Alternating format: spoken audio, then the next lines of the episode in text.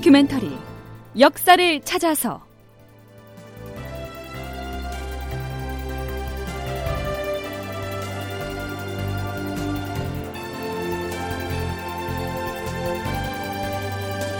제 875편 일본군 성벽 바깥에 토산을 쌓다. 극본 이상락 연출 최홍준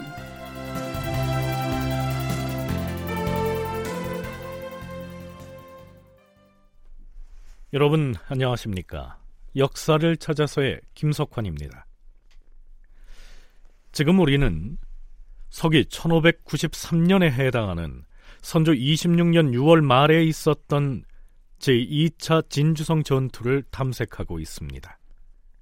이제부터는 실제 전투의 진행 상황을 순서대로 짚어가 보겠습니다. 자, 우선 진주성을 방어하고 있던 조선 군사들의 진용을 살펴보죠.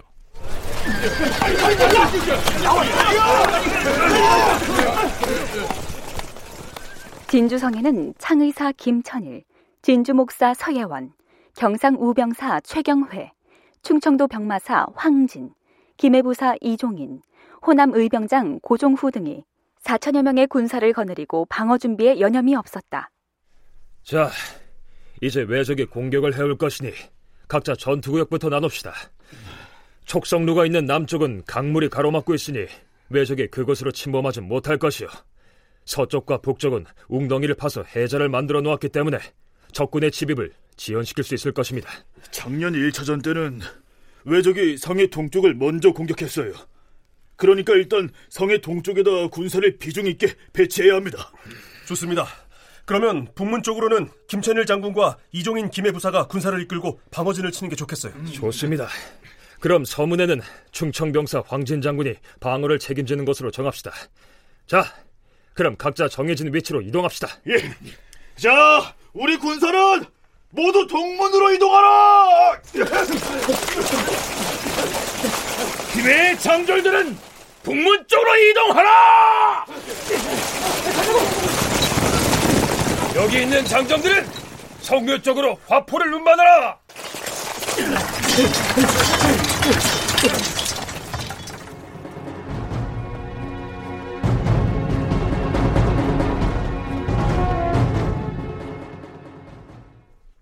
6월 21일에 드디어 진주성을 포위한 일본군의 기병 200여 명이 동북쪽의 산 위에 나타났다가 자취를 감춥니다. 그리고 다음 날인 22일 오전 8시 무렵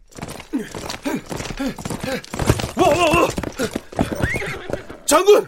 놈들이 저기 북쪽 산 위에다 진을 치고 병력을 이리저리 움직이고 있어요!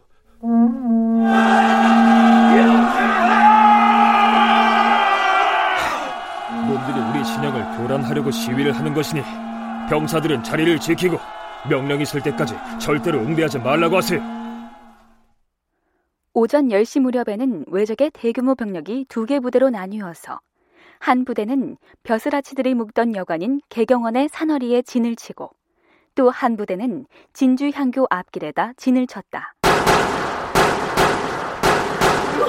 총을 쐈어! 놈들이 조총을 발사했다! 총알이 저쪽 언덕 위로 날았어! 자, 공수들은 조총이 날아오는 적들을 향해서 활을 쏘아라!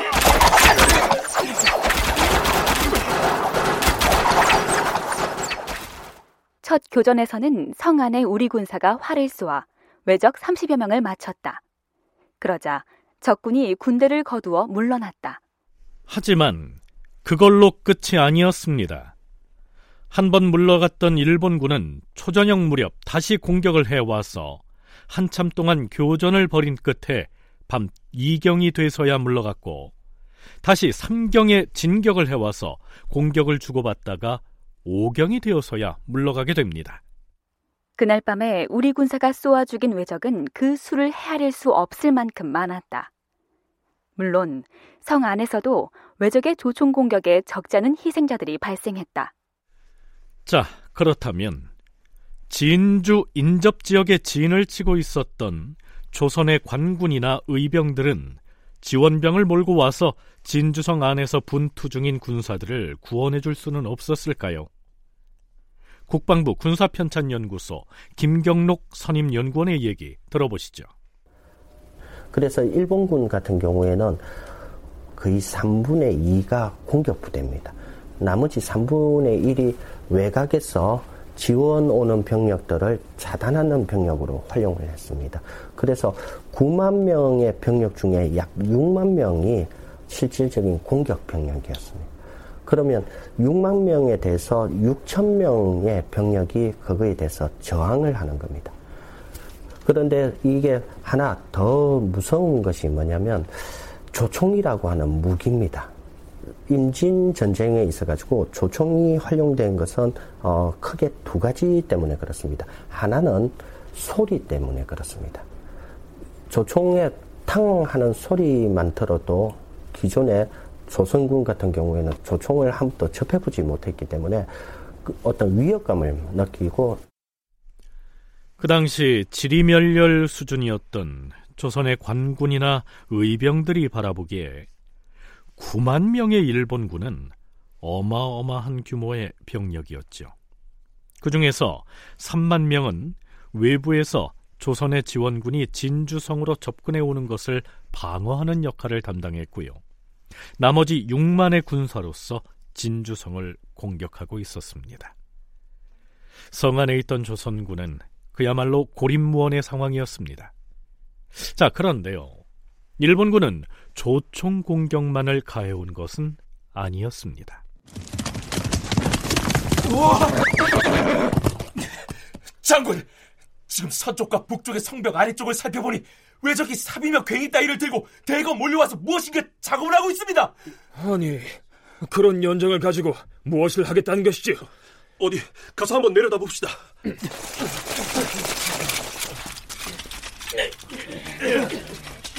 아니, 저기 저놈들이 흙을 흙을 퍼다가 우리가 파놓은 회를 메고 있어요. 이미 서쪽에 파놓은 웅덩이 반이 넘게 메워졌어요. 외적은 해저의 독을 터뜨린 다음 물이 빠지기를 기다렸다가 흙을 퍼날라 웅덩이를 메우고 그 위에 길을 내고 있었다. 여러 날 동안 힘들게 파서 구축해 놓은 물웅덩이 장애물을 일본군이 압도적으로 많은 수의 군사를 동원해서 순식간에 흙을 퍼다 메우고는 그 위에다 길을 내고 있었으니 그 모습을 내려다보던 조선의 관군과 의병들은 과연 무슨 생각을 했을까요?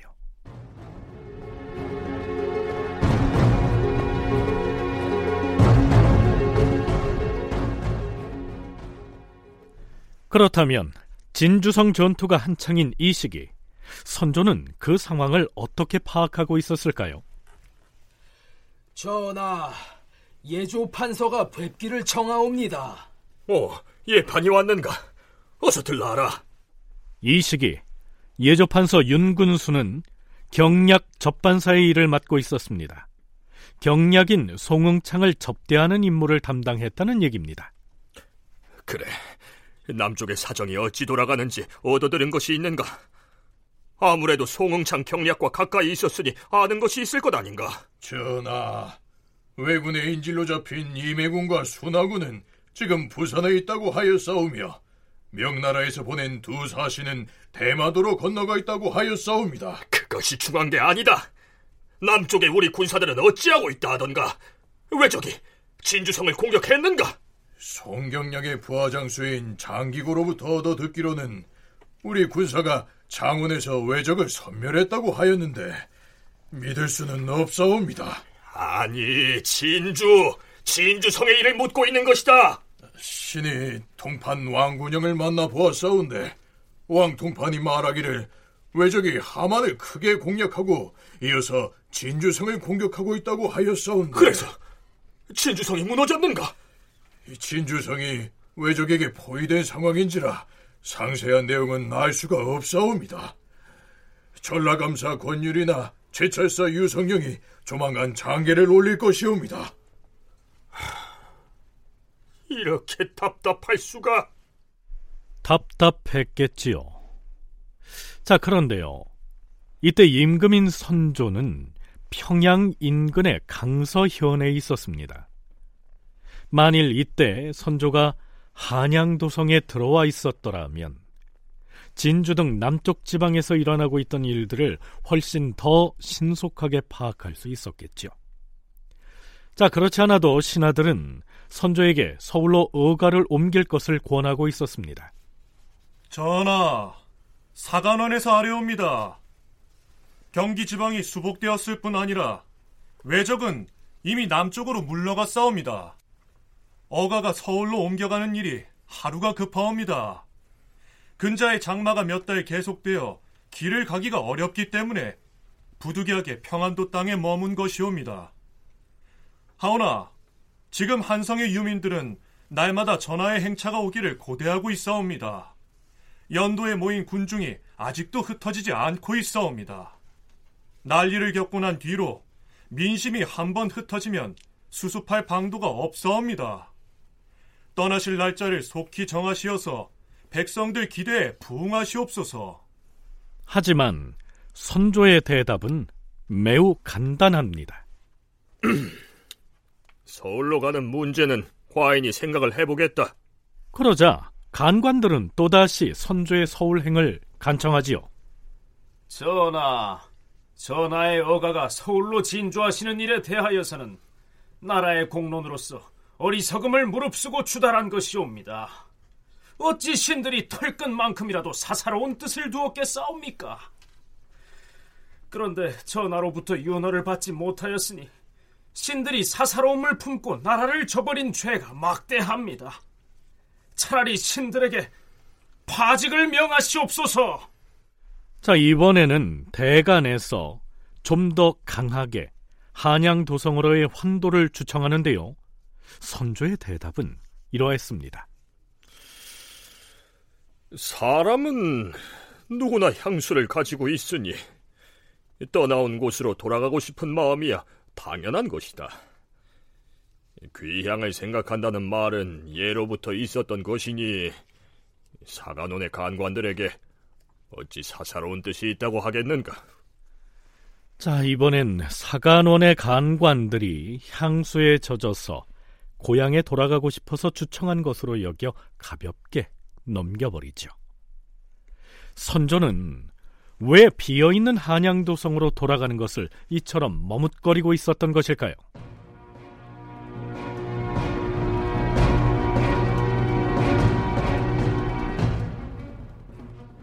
다시 진주성 6월 23일 낮에도 외적이 공격을 해왔으므로 세 번 싸워서 세 번 물리쳤다. 그런데 그날 밤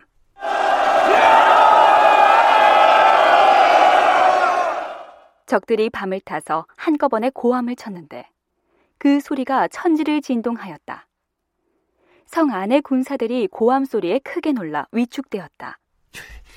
병사들은 두려워하지 마라! 소리 나는 쪽을 향하여 화살을 퍼부어라! 성 안에서 병사들이 마구 활을 쏘아대니 화살에 맞아 죽은 왜군이 헤아릴 수 없이 많았다.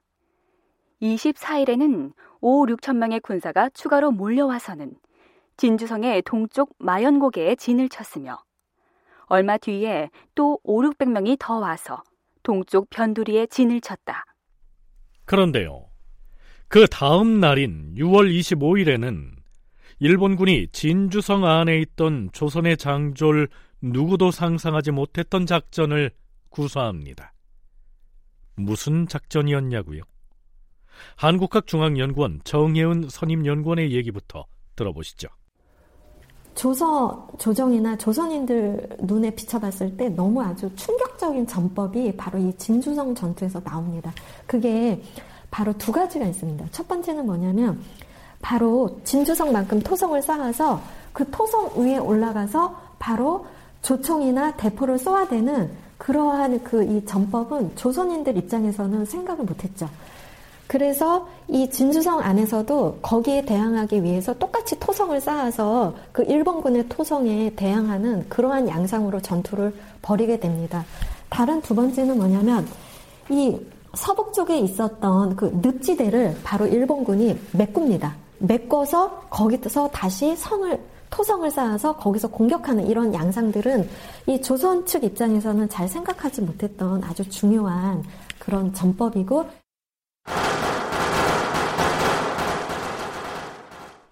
진주성이 높은 곳에 자리하고 있기 때문에 성벽 아래에서 아무리 조총을 쏴도 성 안에 있는 사람을 맞히기는 쉽지 않겠지요. 그래서 일본군이 동원한 것이 일종의 인해 전술입니다. 장수들은 들어라. 성벽에 사다리를 걸치고 위험하게 기어오르려고 애쓸 필요 없다.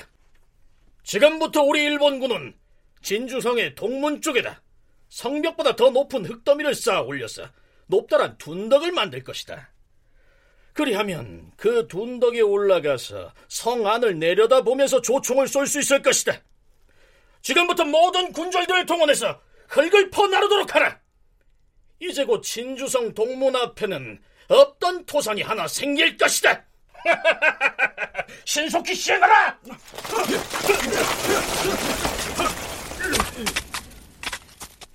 자, 그러니까 애써서 사다리를 타고 성벽을 기어오르다가 성 위에서 굴려내리는 돌에 맞거나 혹은 뜨거운 물을 뒤집어 쓰고 굴러 떨어지는 위험을 감수할 필요가 없이 아예 진주성의 성벽 높이만큼의 흙더미를 쌓아 올린 다음 그 토산 위에 올라가서 성 안에다 조총 세례를 퍼붓자 이러한 전략이었던 것이죠. 움직일 수 있는 군사가 수만이나 되다 보니 무엇이든 못하겠느냐 이렇게 나온 것입니다. 자, 우리가 고구려사를 탐색할 때 당나라의 군대가 안시성을 함락시키기 위해서 토산을 쌓았다. 이런 내용을 방송한 적이 있었는데요. 지금 일본군이 그걸 하고 있는 것입니다.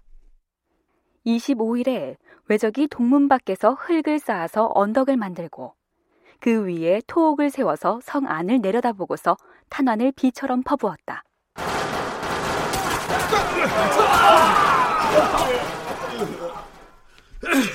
장군, 놈들이 성벽 바깥에 토산을 쌓은 다음 그 꼭대기에 흙으로 집을 지어놓고 그 속에 들어가서 성 안으로 조총을 쏘아대고 있습니다. 우리도 이대로 당할 수만은 없습니다. 그럼 어떻게 하자는 것이오? 뭔가 묘책이라도 있는 것이오? 우리도 흙을 운반하고 돌을 날라서 저들의 토산보다 더 높이 쌓으면 됩니다. 그 일은 제가 지휘하겠습니다. 자, 병졸들 뿐만 아니라 남녀노소 모두 나와서 돌을 나르고 흙을 쌓아라!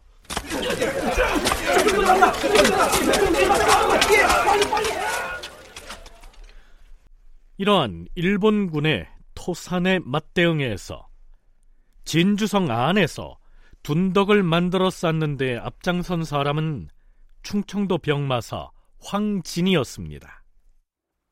일본군이 토산을 쌓아 올리자 충청 병마사 황진도 그에 맞서서 둔덕을 높이 쌓아 올렸다. 황진은 성 안의 남녀노소와 함께 초저녁부터 시작하여 밤을 새웠다. 아침이 밝았습니다. 진주성에 안팎에서 인공으로 쌓아 올린 이 두 개의 토산. 과연 이 토산에선 무슨 일이 벌어질까요? 다큐멘터리 역사를 찾아서 다음 시간에 계속하겠습니다.